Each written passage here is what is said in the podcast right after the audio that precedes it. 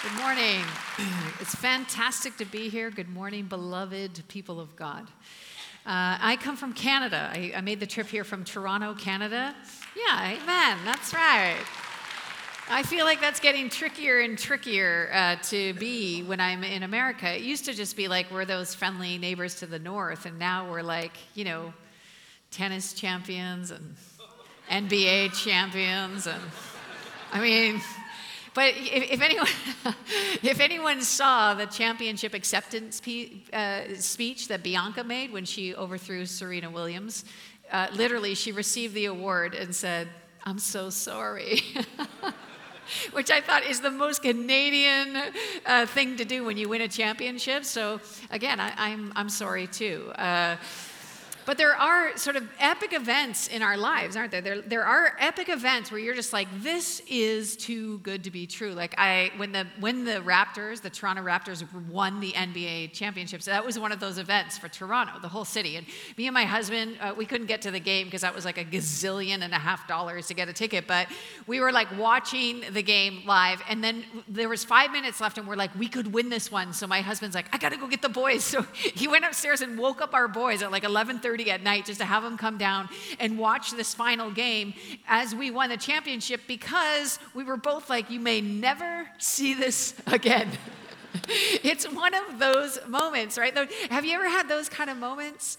I was uh, with my son, uh, Judah, my middle son, and we were on a I was speaking somewhere, we rented a car, and I just rented like on Hotwire, you know, 25 bucks a day. It was a decent rate. And uh, we got to the lot, and he was wearing like a little stormtrooper hat. He was had like he was looking all really cute. And so the, the lady that ran the lot, she just said to him, Why don't you just pick out any car you want, honey? You know, just kind of being kind. And he looked around and he saw a car that he liked, and it happened to be a white convertible Mustang. And, uh, and so she's like, oh, that's a nice pick, you know, like, and he doesn't even know anything about cars. He just said to me, I really like the color. Yeah. So anyway, we're in this Mustang convertible. As even it's cold outside, but it's one of those moments where you're like, hello, we're in a Mustang convertible. So like, we put the top down, just blasted the heat, and we like put his favorite tunes on, and we like pull into like a driveway, and we we stop, and he turns the music off, and he looks at me and goes, Mom, do you ever have like those dreams in the day? And I said, Yeah, like a daydream, like where you think, and he goes, Yeah, a daydream. He said, This is better than that. and those are like those moments that we have, like things in our lives, like a championship moment or mountaintop moment, or even those like even small moments where you're just like, This is better than a dream, right? Like this is happening right now. Like, pinch me. This is a real thing. And I want to take a look at one of those moments in the scriptures, in the life of Jesus and the disciples, in Luke chapter 9. And uh, there's a lot to learn, a lot to mine in this story about what it means to follow Jesus and who Jesus really is. Luke chapter 9, and starting at verse 28, it reads like this About eight days later, Jesus took Peter, John, and James up on a mountain to pray. And as he was praying, the appearance of his face was transformed and his clothes became dazzling white. And suddenly, two men, Moses and Elijah, appeared and began talking with Jesus.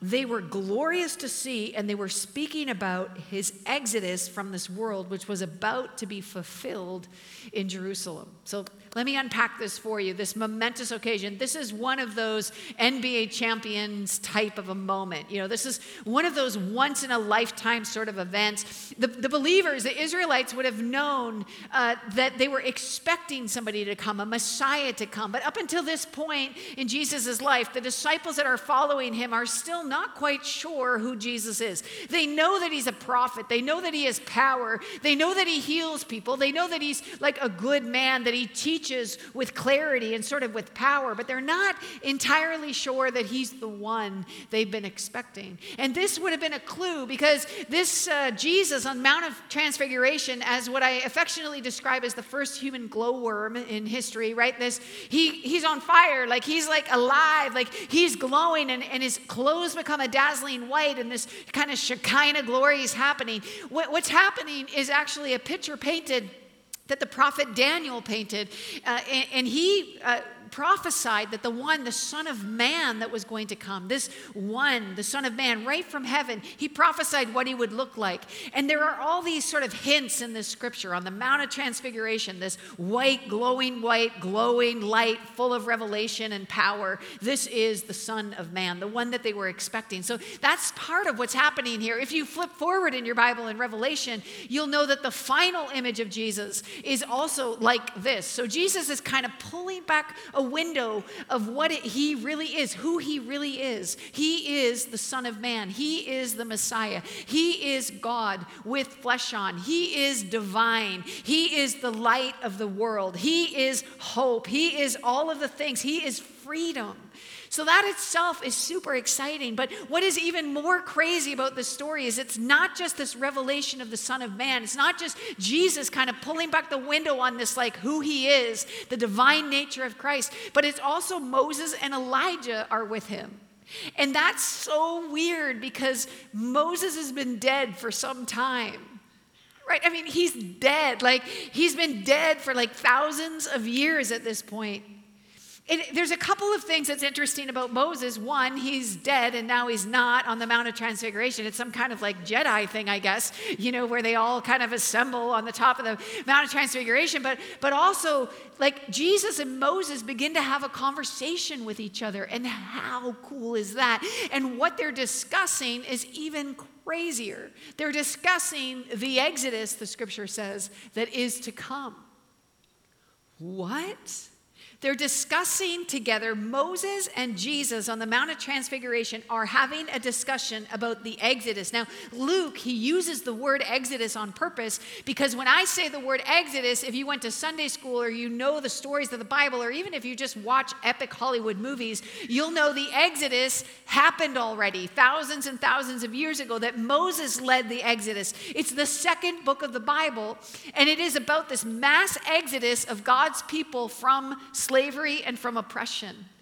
In the Exodus, I mean, it's epic. It's filled with all of these epic things. And you just think, what? And at the end of the story, actually, in Exodus, Moses doesn't get to go to the promised land. There's this kind of weird moment in Moses' life, which people still haven't quite figured out because it feels a little bit, well, mean. Moses leads this whole entire thing, and then he does one thing wrong, and God's like, yep. Yeah, that's not going to work out. And then Moses dies, and then they go into the promised land. So the whole time, if you read that story, you're kind of left hanging, going like, oh, that doesn't seem fair. But then, like, God's like, hang on, guys. It's not, the story's not done yet, right? There's still a whole other arc of the story to come. And this is one of those arcs where Moses finds himself right smack in the middle of the promised land, by the way, with Jesus talking about the Exodus which is to come.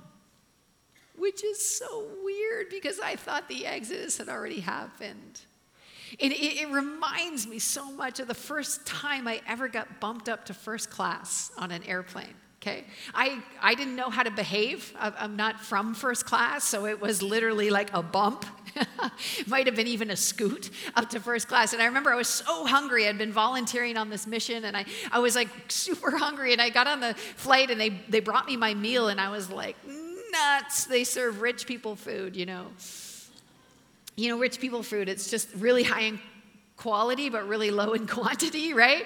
And so it was like smoked salmon and capers. It was really nice. Like it was fantastic quality food, but there were just like little pieces of tiny smoked salmon. And I was like, dude, like I could eat a horse. Like I need a meal. So anyway, I ate everything on the plate, including the lettuce that the salmon was presented on. And then I saw there were some buns, you know, so I was like, well, okay, there's buns. So then I ate all the buns. And then the flight attendant came and said to me, So you're done? which I can only assume was a rhetorical question because clearly everything was finished. And she said, so she took my plate and she said, So you're ready for the main course? And I was like, Oh, it was an appetizer.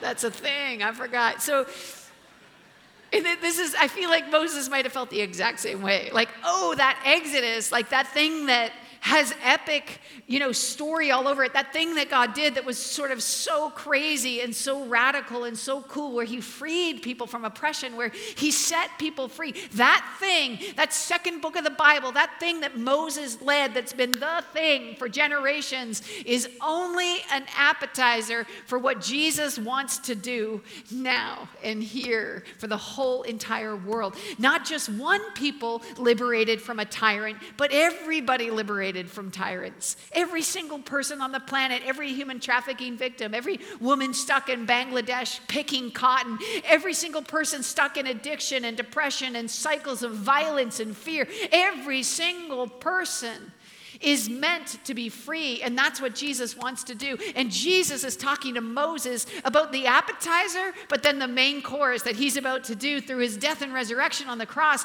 Jesus is going to make a way out of Egypt for everyone, even Egypt.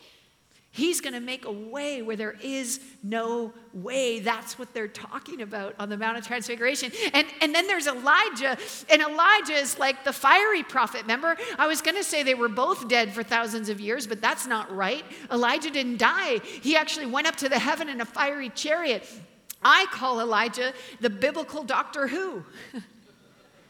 I mean, I, I, don't know what other planets he went to. I'm sure many of them need the prophetic word, you know, from a fiery prophet, but off he went on some sort of adventure, some sort of cosmic thing. And then here he is back again after thousands of years on the Mount of Transfiguration, filled with this fiery thing. You know, there's a prophecy that said the spirit of Elijah had to come when the Messiah was going to come. And here Elijah is. So you can imagine, can you not? If you were a disciple, a Jewish boy, you had been raised to expect that when the Son of Man comes, when the Messiah comes, you have these prophecies from Daniel. You have this like Moses, this like father of your faith, the person that set it all up, all of the structures and systems, all of the ways that you eat, all of the ways that you interact with people. This is the guy, the founder of your faith. He's there. And Elijah, the fiery prophet who hasn't been spotted for thousands of years, God knows where he's been in the cosmos, is back. And Jesus is glowing like great. I mean, the first glowing man in history, here he is. You can imagine, can't you, how incredible this would be? Which is what makes this next verse of scripture fascinating. Verse 32 says this Peter and the others had fallen asleep. What? Peter and the others had fallen asleep. Is that crazy to you? Or it's like they're sleeping, guys. Like the most important kind of cosmic divine event is happening. Jesus is revealing things to them that for generations they've wanted to know. Here it is on display, and they've fallen asleep. Is it just me, or do you also think the disciples might suffer from narcolepsy? Right? I mean, this happens to them regularly. It's not even just a one off. You remember by the end of Jesus' whole ministry, when he's at the Garden of Gethsemane and he's just going to like wrestle it out with his own will, trying to get to a posture of surrender, and it's going to take a lot. He's going to sweat drops of blood. Do you remember he turns to the disciples and he says, Do you think you might be able to stay awake and pray with me for an hour or so? and could they? You read the scriptures, when Jesus comes out of that garden, he finds the disciples sleeping again. The disciples have fallen asleep. This is the greatest temptation for every disciple. And if I'm honest with you, it's a temptation for me as well. That there are moments where God wants to show, every moment, every day is a day where God wants to show us these incredible things, things that our minds can't even conceive, things that are beyond what we could even imagine, plans that He has to bring freedom to the entire earth and I find myself missing it because I'm sleeping. Early on in my uh, ministry, I had a dream, uh, more like a nightmare that kept recurring and keeping me awake night after night after night. I dreamt that I went through a doorway, and the doorway had a spider web in it that I didn't see. And when I walked through the doorway, I felt it. Don't you hate that? It makes me give, gives me the the spider web you didn't see. And in the bottom of the web was a big fat hairy spider that I also didn't see that kind of bit me as I went into the, the room. And when I walked into the room, I immediately got so tired. I got fatigued and I thought, I really need to just lie down. And then a bed appeared. Ta da!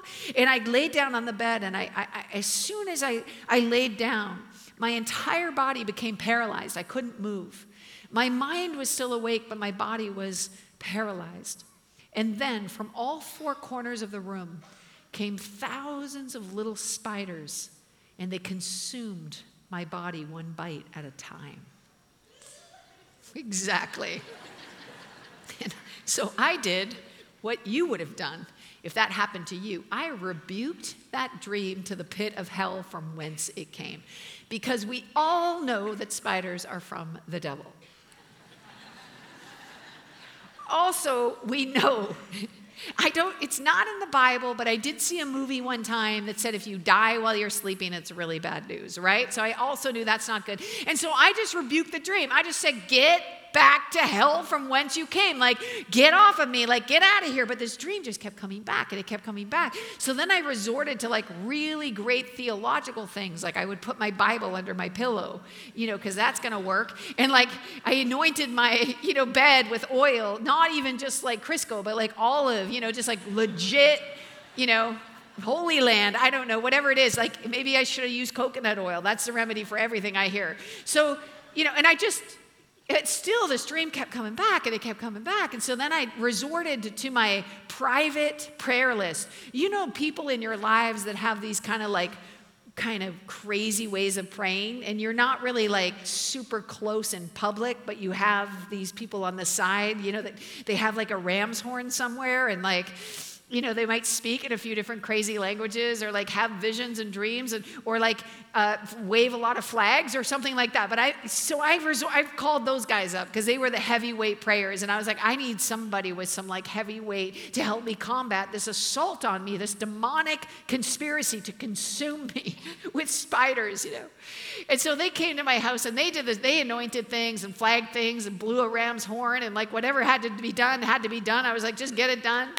And uh, they went back, and, and again, that, that came again the night. Uh, it came again, and I just I phoned them again. I said, guys, like, come back and bring your A game. Like, I need some help.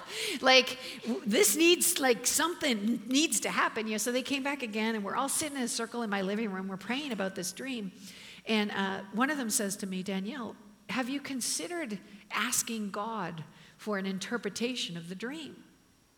And I remember thinking, like, uh, no, because I'm not basic. Like, I die by spider bite. Like, it's definitely demonic. It can't be from God. You know what I'm saying? Like, what's what?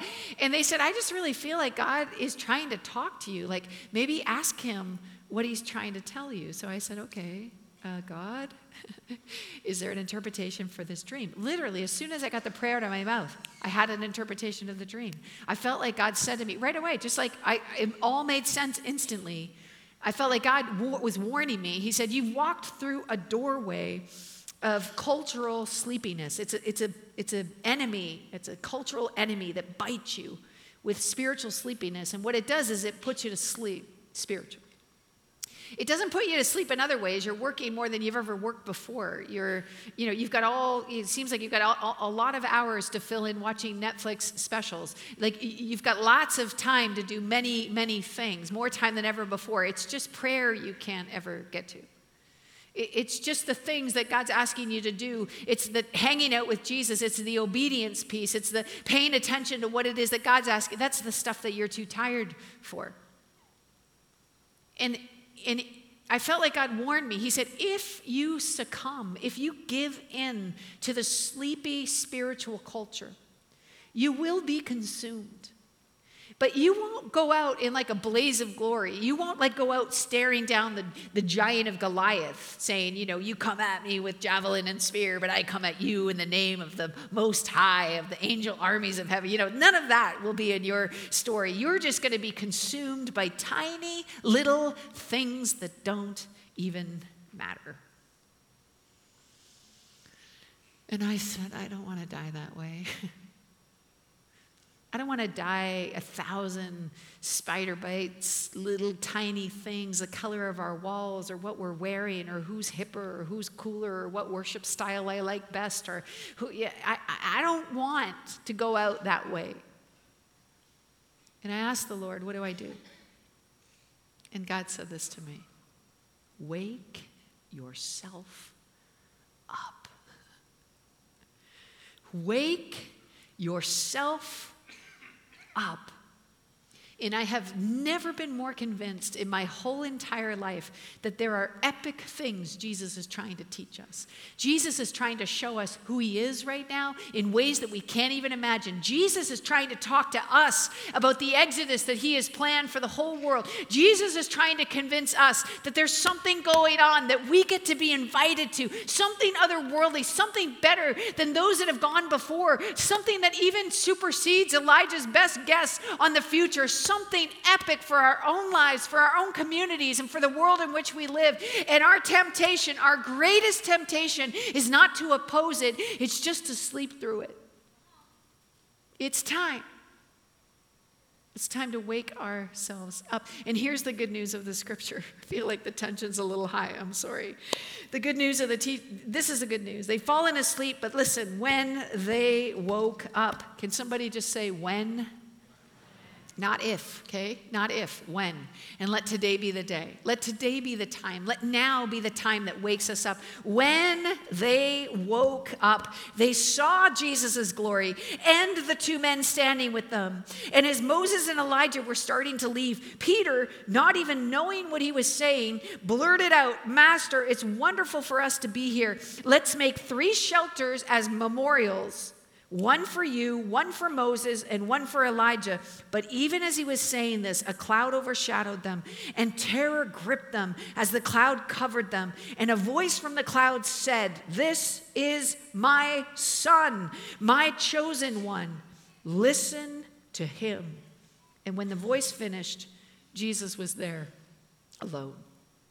Oh, my best guess at this situation is that Moses represents the past and Elijah represents the future. Moses represents the past in its epicness for sure, but also in its systems, in its structures, in its values, in sort of how you're supposed to operate as a follower of God. The Pharisees would have said, We're disciples of Moses. They used to challenge Jesus a fair bit. That's not what Moses said. That's not what Moses did. That's not what Moses thinks. Jesus is constantly trying to reveal to the Pharisees, to the disciples, even right here, this is no longer about Moses.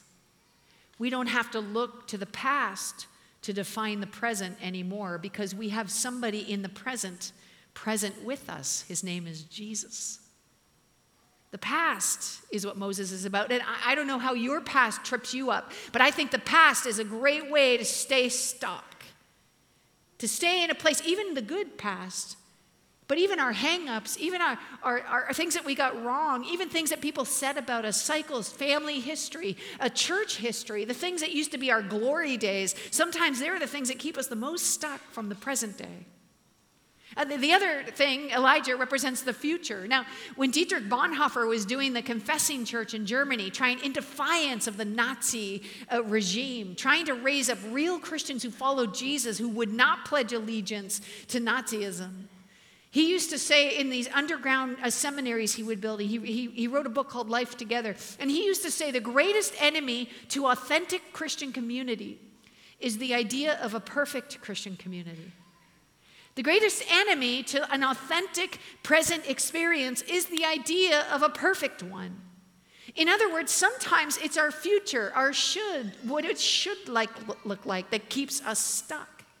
We keep thinking to ourselves, I meet people all the time, is I'm going to do what Jesus tells me to do just as soon as I pay off my mortgage, just as soon as I sort out my marriage, just as soon as I feel like my kids are, just as soon as I find a husband or a wife, just as soon as these things, as soon as that promotion's done, as soon as that happens, as soon as my church gets itself sorted out, as soon as there becomes an opening in the right, on and on and on this goes. We become paralyzed by a perfect future. What happens in the story is so profound because Peter's longing, like all of us, is to stay in, in that place, just stay in that place where the past is something that's there and the future is something that's there, and we'll just add Jesus to it. It's perfect. But Jesus says that's not how it works. Jesus is the I am that I am. He is always present tense, by the way, Jesus. In order to make Jesus primary, to listen to Jesus, to follow Jesus, what has to happen is a letting go of the past and a letting go of the future. something that you cannot control, and a paying attention to the here and the now and the present tense of Jesus. You know how they catch monkeys in South America? I bet you're longing to. It, it, it's not complicated. Monkey hunters in South America, they just take a coconut, they, they drill a little hole in a coconut, just big enough for a monkey's hand to go through. They fill that coconut with sweet rice, which apparently monkeys love. They tie the coconut to the, the branch of a tree, and monkeys just find it. They're just like, mm, sweet rice, I smell sugar, you know, and they just they hop over and they stick their hand in there and they grab hold of the sweet rice and then they can't get their hand out of the monkey. And they'll make lots of noise and they'll make a big fuss, but they will not release their hand from the sweet rice. Monkey hunters, easiest job in the world. They just go around with a big net, they untie the coconut, they take the coconut with the monkey stuck in it, boop, in the net, and that's how you catch a monkey in South America. It's also how you catch a monkey spiritually. See, that illustration works so well when it's sin. That's easiest thing to do. You know, if you're going to stick your hand in the sweet rice of sin, you stick your hand in abuse or toxic relationships or addiction or substance or uh, uh, uh pornography or all those kind of things. It's going to trap you. You're going to kind of tra- you're going to have to let that go. That's true. We get that. I think we get that. If you don't get that, that's the secret, by the way, letting go of those things that would trap you up. But what if the sweet rice isn't bad? What if it's just tradition? What if it's just what your parents think? What if it's just what your grandparents thought or did? What if it's just how things have already done and how they've always been done? Or what if the sweet rice is this future that's coming that's perfect as soon as you get it? I remember my mom telling me, Danielle, if ever you find the perfect church, don't join it. You'll ruin it instantly. But what if it's that holdout, you know, for that perfect person, that perfect thing, that perfect job, the perfect conditions that's never coming.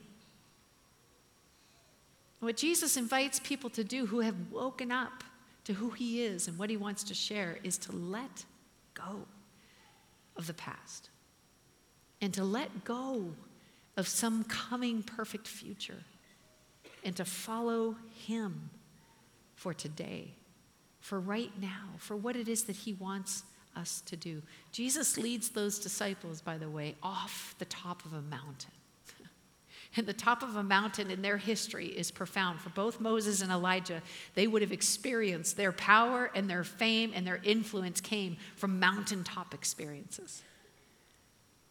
But as the disciples let them go, they followed Jesus. And Jesus led them down a mountain into a valley. If you keep reading the scripture, you'll see right where he led them. He led them to one child stuck in a pattern of behavior that he needed to get free from. He began the exodus one person at a time, not on mountaintops, but in valleys, in every community that we live, in every home we come from, in every relationship that we have capacity for. This is the work of Christ. But we cannot get it done. if we're refusing to let go. And if we're still sleeping, it's time to wake up. Let me pray with you. God, we are so grateful that you are who you say you are. We're so grateful that you are the Messiah, you are the Son of Man. You are light and hope and life and truth, that you made a way where there was no way for us. We're so thankful. Jesus, open our eyes afresh. Help us to understand who you really are I pray right now that by your Holy Spirit, you would wake us up, that we would be able to shake off the spiritual sleepiness that is in our lives and in our culture, that you would help us to choose to wake up even today to who you are and what you're doing. I pray for my friends and myself as we think about this passage of Scripture. I pray right now that you would help us identify what we need to let go of things from our past, things that have happened to us, things that we've done, good things, but that are in the way of present things. I pray you'd help us let us go of these woulds and shoulds that keep us paralyzed and stuck. And that you would help us to hear you, to see you, to follow you into the world's biggest exodus freedom for all people everywhere. Even as I'm praying, I just take a couple minutes here. You maybe have stumbled into the meeting, to the service today, and you're just thinking, I, I, I don't even really fully know who Jesus is. And um, I want to invite you to, to wake up spiritually, to allow the Spirit of God to stir on the inside of you, something waking you up. Pain, maybe in your life, or love. Those are the two waking agents in Scripture pain and love, waking us up. So you can meet Jesus. So you can let go of your past